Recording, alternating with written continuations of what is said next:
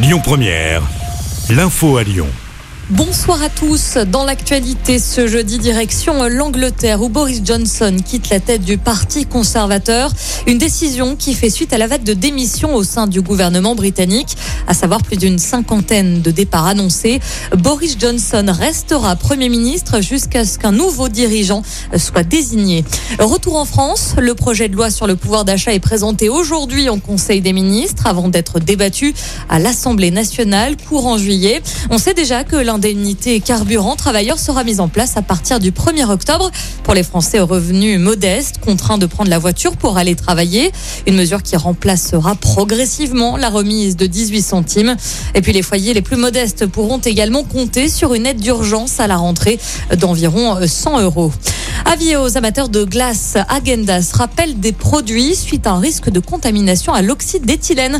Il s'agit d'un pesticide cancérogène. Sont concernés quatre lots de crème glacée à la vanille.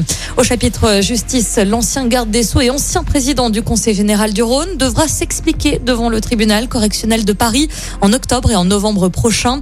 Michel Mercier est soupçonné de détournement de fonds et d'emplois fictifs familiaux. Il va y avoir du monde demain sur les routes de France en direction des vacances. Le trafic est classé orange sur tout le pays par bison futé. C'est rouge pour notre région ainsi qu'en Ile-de-France.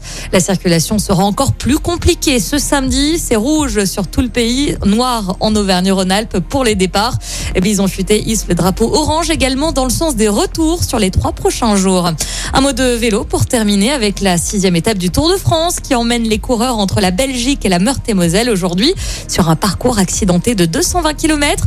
Le Belge Wout van Aert détient toujours le maillot jaune. Écoutez votre radio Lyon Première en direct sur l'application Lyon Première, lyonpremière.fr et bien sûr à Lyon sur 90.2 FM et en DAB+. Lyon Première